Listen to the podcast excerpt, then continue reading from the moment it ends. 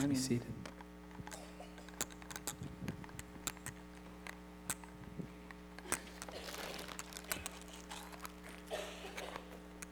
Wow. Can't see it. Is anybody here? Can't see because of these lights.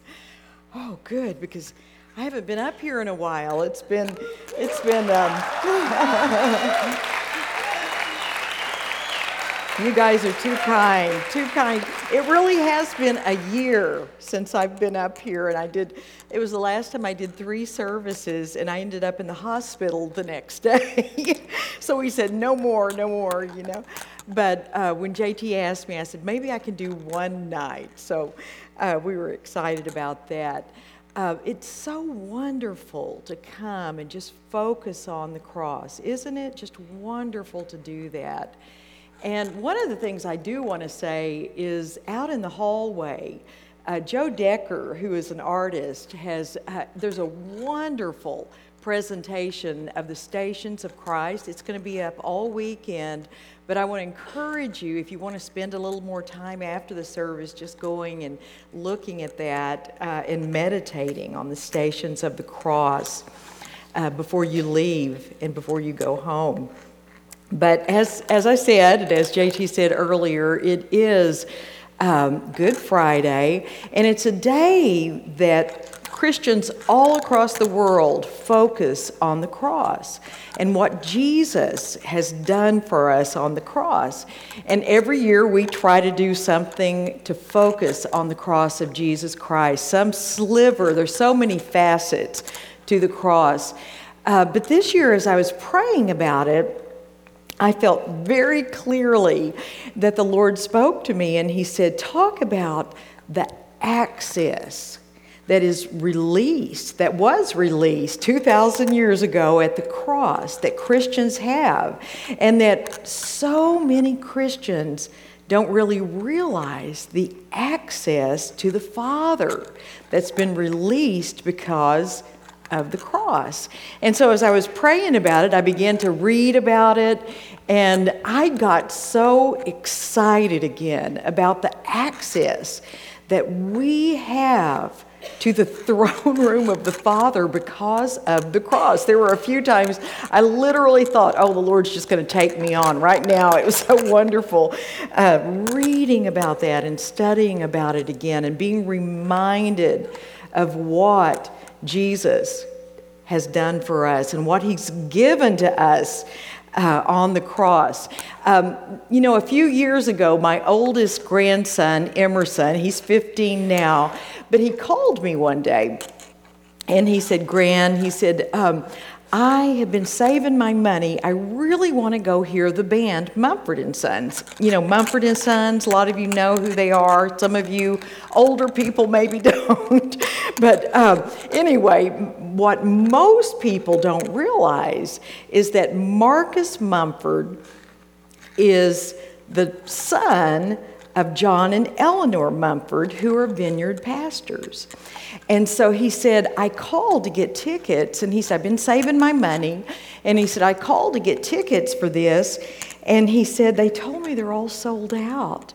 And he said, I want to do that more than anything. And he said, Is there any way you can pull any strings and get me in to the concert? And so I said, Well, gee, you know, I said, I, I just don't know. I haven't talked to him in a while, and I only met Marcus when he was a little boy, and I don't think he'd even remember me. And I said, I'll see what I can do. But you know how we are as grandparents, you that are grandparents know. uh, I got off the phone and I started working on it. I thought, I'm going to try to get tickets to this, you know. And so, eh, long story, but I finally get an email from Marcus Mumford. And he said, Of course, I, want, I, I would love for you and your grandson to come to the concert. And he said, There's going to be complimentary tickets for you and a group to come. And he said, They'll be at the door waiting for you. And, you know, of course, we said, Oh, no, no, no, we don't want them to be complimentary. And he said, No, no, no, I want you to come. They're complimentary tickets. And so uh, we, I was so excited to call my, my grandson and tell him about this and say, We get to go to this concert and we get to invite some people. And Rob and Julie Morgan uh, from the other church know him too. And they got to go, we all got to go. And, and um, so we get there, and they say, he said, all you need to do is when you get to the door, just tell them who you are, and you're on a list with your guest to come in. And so we go, and, and I told them at the door, and they, they looked, and they said, Yes, yes, Penny Meyer, you're on the list with your guest. Come on in and, and wait right here. And I said, Well, why, why should we wait? And they said, Because we're going to bring a golf cart over and we're going to escort you around. And they said, You have full access to this place full access to this place. And, and they said also, Marcus said, if you want to come backstage and hang out with the band, you can do that too. And so I was just like, you're kidding. And they said, also, if you're hungry, let us know. He said, just to let him know. And, and all, you know, I mean, it was just, they rolled out the red carpet and we got on the golf carts, you know. And of course, I loved it for my grandson. I began to tell him, I said, you know, this is a gift from God you know what? God has blessed us. And he said, Yeah, I do know that. I know it's God. And so we had a great time uh, that day. But it, it, I, use, I share this story to illustrate a point of our access to God. Now, Marcus Mumford is not God. they are not God, but we had full access to that place. I mean, it was wonderful. We were treated great. Let me give you uh, a definition of the word access as we talk about it so you'll see what I'm talking about. The word access is a way of getting near at or to something or someone permission or the right to enter, to make use of something, to have contact with someone. And the Bible actually uses that word when it talks about the because of the death of Jesus we have access. Listen to Ephesians 3:12. It says in him, it's speaking of Jesus, in Him and through faith in Him, we may have access to God with freedom and confidence because of Jesus. It's in Him we have access. And this access is fully, fully available to all every, all of us, every single one of us that have put our faith in Jesus and said, Yes, I'm going to be a follower of Jesus. This access to God is available all the time, all the time, no matter what. Now, sometimes we don't realize how wonderful that is because of the cross. We don't realize that. Did you know? that believers before this day, Good Friday, about 2,000 years ago, believers in God had no clue to what we experience. They looked forward to a day where they would have access like we have, but they didn't even quite understand that access. They knew that God's presence was somewhat near. If you read about the children of Israel, you know, wandering around in, in the desert, they had the tabernacle set up, and then when they settled in Israel, they finally built the temple. But that God's presence was inside the tabernacle and the temple, but they could not get to it. In fact, if they came too close to it, they could fall over dead instantly. And some people actually did that in the Old Testament. Every Old Testament person that wanted to get to that place, that was it was in the actual it was called the Holy of Holies because it was so holy and the Ark of the Covenant right above it. You know, we've all seen Raiders of the, of the Lost Ark, you know. There was the, the Ark of the Covenant, and God's presence resided over that. but no one except one person could get to that room. Uh, foreigners, if they tried to get in, or if Gentiles, that's most of us here in this room, there's very few of us that are from Jewish backgrounds, we were stopped at the door of the tabernacle and we, we had to remain on the outside completely. Now, women, Jewish women, were allowed a little bit further, but they were stopped at one point. And when I was in Israel, that still is going on. You, women aren't allowed to go to certain places. And when I was there, I thought, wow, you know what Jesus has done for us is just so amazing. Now, Jewish men could get a little further, but they were even stopped at one point. And then the priest, they got to go even further into the tabernacle or into the temple. But there was a point where they were stopped and that was at the Holy of Holies.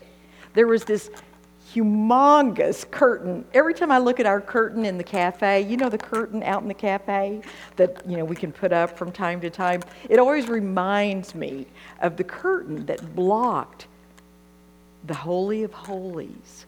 It was a 60 foot tall curtain. It was 30 feet wide.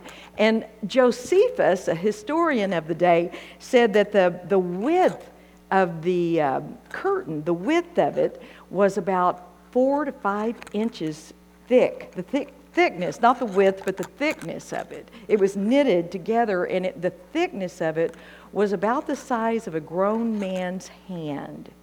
And he also said that they would regularly, ever so often, have horses that would be tied to one end of the new curtain when they had to make a new one, and they would try to pull the, curtain apart to make sure it was strong enough. And so, if, if they could pull it apart, they remade it. And so they would, it was strong. It was a strong, very sturdy, sturdy curtain that was up there. Now, the only person that could go into the Holy of Holies was one person, like I said, and that was the high priest. But when he went in, he was trembling in fear because he was afraid maybe he would do something wrong and be struck dead. And they knew, they knew that could happen, and he never went into that area empty handed. He always went in, there, there wasn't a slit in the middle. He always went in at the side of the curtain, and he went in with a bowl of the blood of an innocent animal. He never would go in, ever, without blood. And that was once a year on the Day of Atonement. And that was the day he went in to ask forgiveness.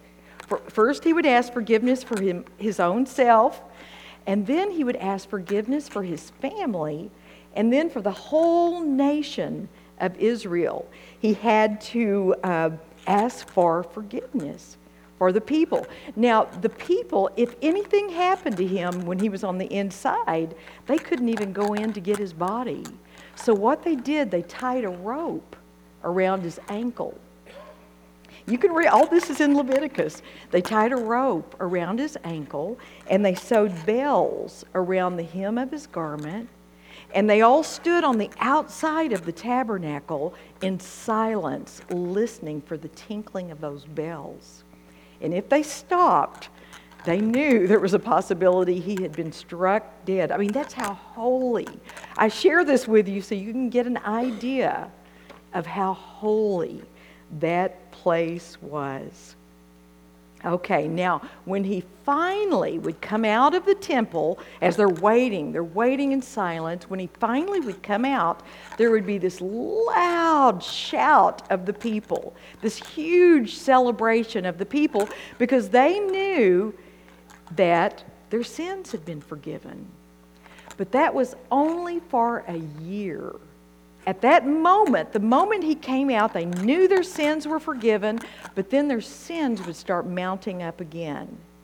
And for the next year, every sin that they committed, and you know, when you live long enough, you realize we sin all the time with our thoughts, you know, just the things we say, insensitive remarks we make. We sin regularly. And so those sins were mounted up until the next year on the Day of Atonement.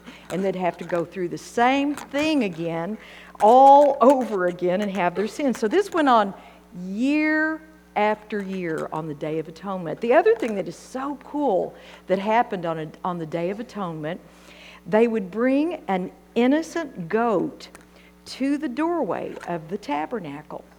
And the priest, the high priest, would go and he would lay his hands on the goat. And basically, when he would lay his hands on this perfect, you know, innocent goat, he would confess those sins all over again.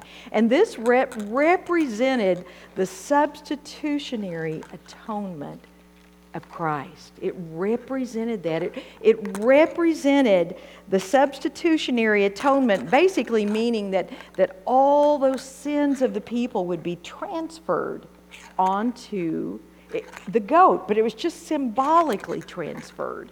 It was just symbolically transferred onto that goat. And so, again, the shout of the people, they would take this goat out and they would release him really far away out in the wilderness to freedom, and he would never come back. And that represented their sins being far, far away from them, being separated from them. Okay, so you got an idea of how hard access was in the Old Testament to the Father, to the, to the throne room of God. I mean, they could get close, but they couldn't go in there. They couldn't go in there except for the high priest. Okay, now fast forward to the New Testament. And Jesus has been born. You've got John the Baptist on the scene. He's, he's baptizing people in the Jordan. He's, he's preaching this, this message of repentance to, to ready their hearts for the coming of the Messiah. The kingdom of God is at hand. And he's preaching, you know, the Messiah is at hand. And everybody's waiting. And, and you know, wow, this, who is this man? And all of a sudden, he looks up and here comes Jesus walking along the Jordan, coming to him to get baptized. And does anybody remember what John said when he saw him? Anybody? Behold, look, the Lamb of God who takes away the sins of the world. Behold, the Lamb of God who takes away the sins of the world. He got it. He got what Jesus was doing. He understood that Jesus was going to be that perfect sacrifice. Uh, no one totally understood it at that point. Okay, now this is what Jesus actually did for us at the cross. You see, Jesus eventually in his life was betrayed by Judas, one of his close, close friends. He was abandoned by all of the disciples. I mean, they all took off in fear. They all, he was completely abandoned. He was arrested. He was turned over to the authorities. He was, you know, we read about it. They, the people read about it earlier that were up here. He was beaten with their fist. They called him names, they mocked him, they spit on him. And then they eventually took him to a, to a criminal's death on the cross. That's where they, you know, criminals were executed on the cross. And that was one of the most inhumane ways to die I can imagine. I mean, people would suffer on a cross for hours and days. And we've talked about that in years past about the suffering that Jesus went through on the cross. The physical suffering was just horrendous that he went through. But you know what was worse even than that? Jesus was completely innocent. He was completely sinless.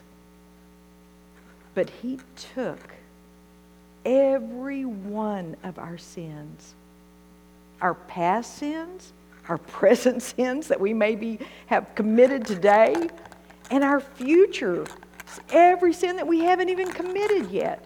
He took all that upon him for us. I mean, imagine the worst thing that you've ever done, or the worst thing that anyone has done.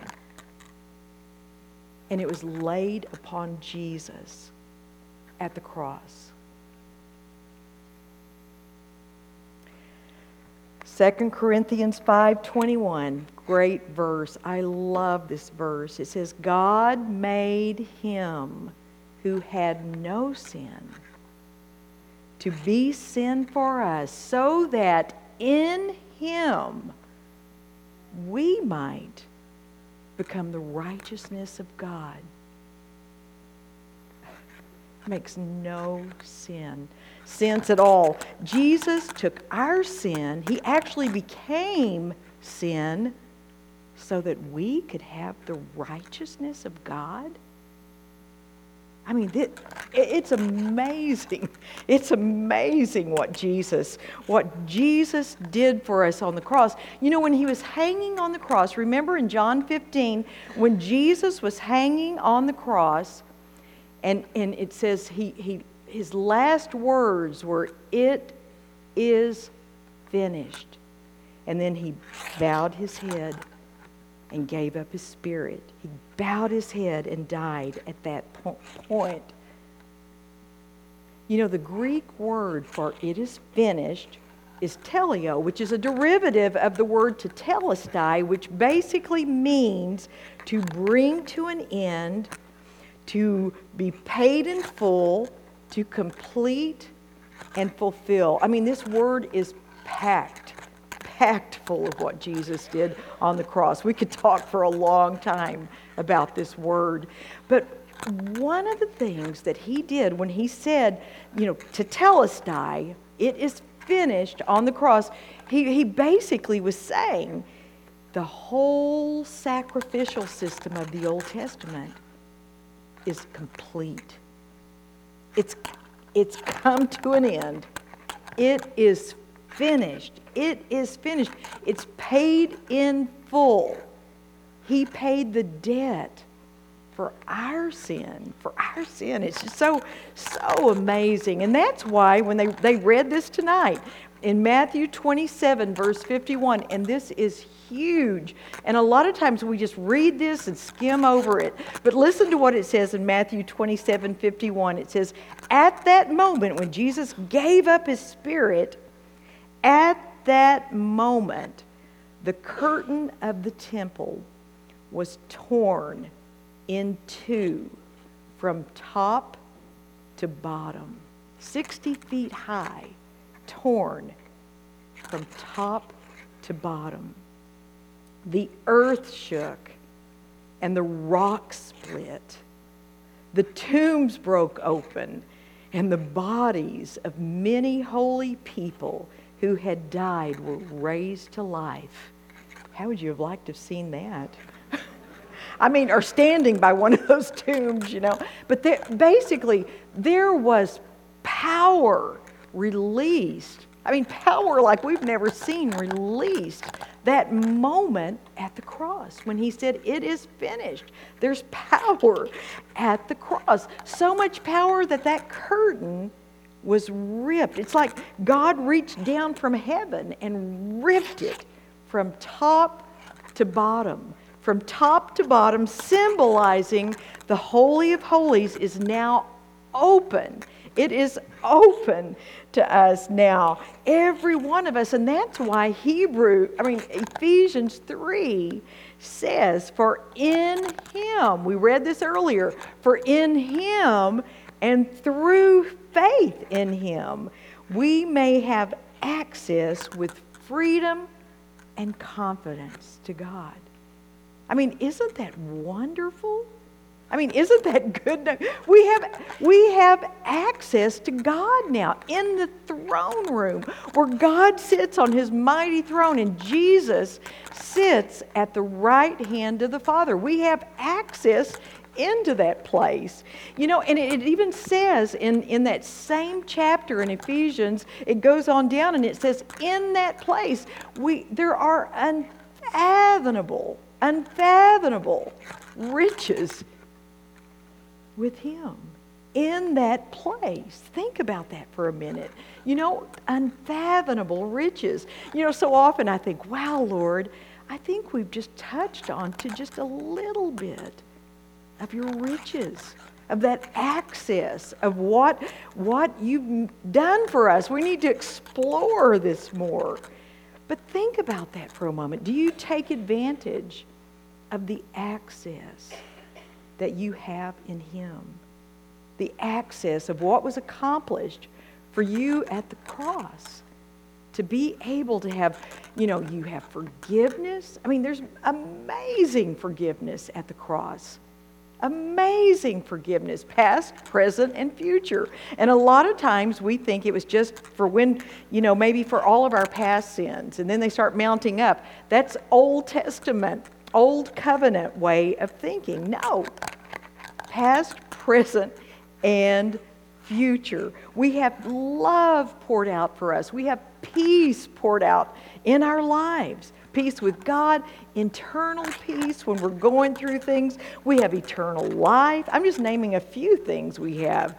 We have strength for living here on earth in that place with Him. When we go to Him, there's strength, there's relationship. I mean, that's wonderful that we have relationship with the God of the universe. I mean, think about that. And he speaks to us. Wow. And he speaks to us personally, but he also speaks to us about other people. He shares his secrets with us. I mean, it's amazing what happened at the cross and what was given to us through this access. You know, we need to explore that more, explore the access that we have with Him. Unfortunately, what happens is that we fall into shame. You know, and I, I like to call this the, the shame syndrome that we fall into. So often, what happens is that we come to Christ, we experience His forgiveness, and then we do something way less than perfect. We, do, we commit some sin, and then we feel guilty about that sin. Then shame sets in. And then what do we do? We withdraw, don't we? Just like Adam and Eve, they went and hid themselves from God. We do the same thing. We do the same thing. But you know what? Those sins are covered by the cross. Those sins are covered by the cross. I remember one time saying to Danny, uh, I don't even remember what I'd done. I'd done something that I just felt so guilty about. Probably we'd had an argument or something, and I said something that I really regretted. But I remember a few days later, I, I just kept walking around feeling all this condemnation and guilt. And, and um, finally I said, and I told Danny about it. And I said, I, you know, I, I just feel like as a Christian, I've been a Christian so long, I should be further along than this, to, than to do that. And he just looked at me and he said, Where did you get that you're going to be too far along for the cross?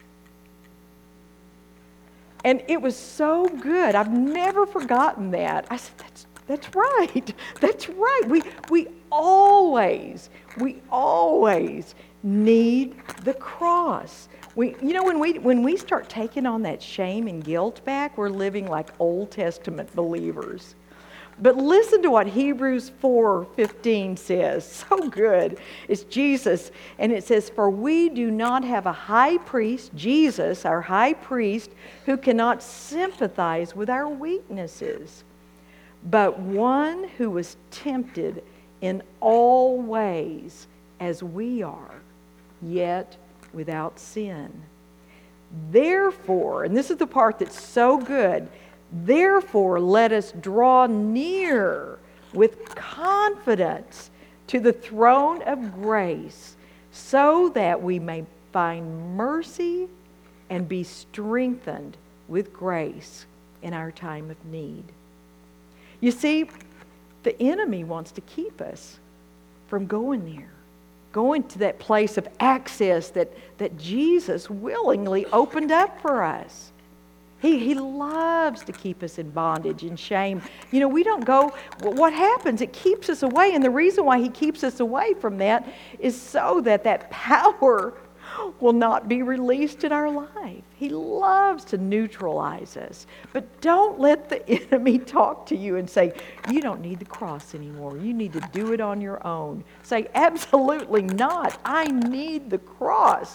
I need to go into that place of access that He so willingly opened up for us. You know, Romans 8 1, such a great verse, but it says, Therefore, there is now no condemnation for those who are in Christ Jesus. No condemnation at all.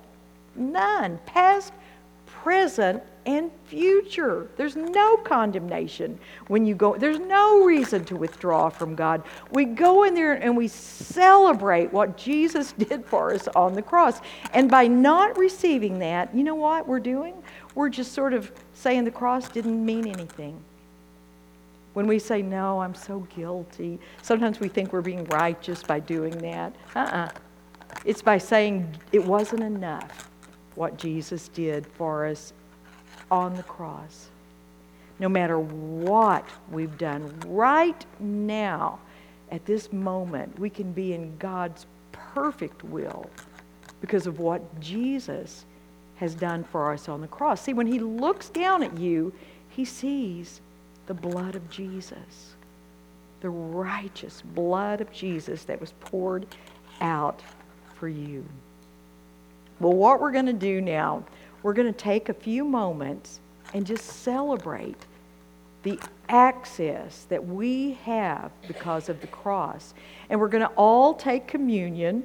We decided it would be good for us to have it set up around the room where anybody who is a follower of Jesus can go take communion. That's where we take the, the body, the, the bread of Christ that was willingly given for us, and we celebrate that. We take the, the juice that was the blood, that represents the blood of Jesus, that was willingly poured out for us. And we can just say, Thank you, Jesus. And there may be some of you here that have never said yes to Him wonderful night. Good Friday is a wonderful night to say, Yes, Jesus, I accept that perfect sacrifice to forgive me of all of my sins and go take communion. Or maybe you've wandered far away from Jesus. It's a great night to come back to Him and celebrate what He's done for you on the cross.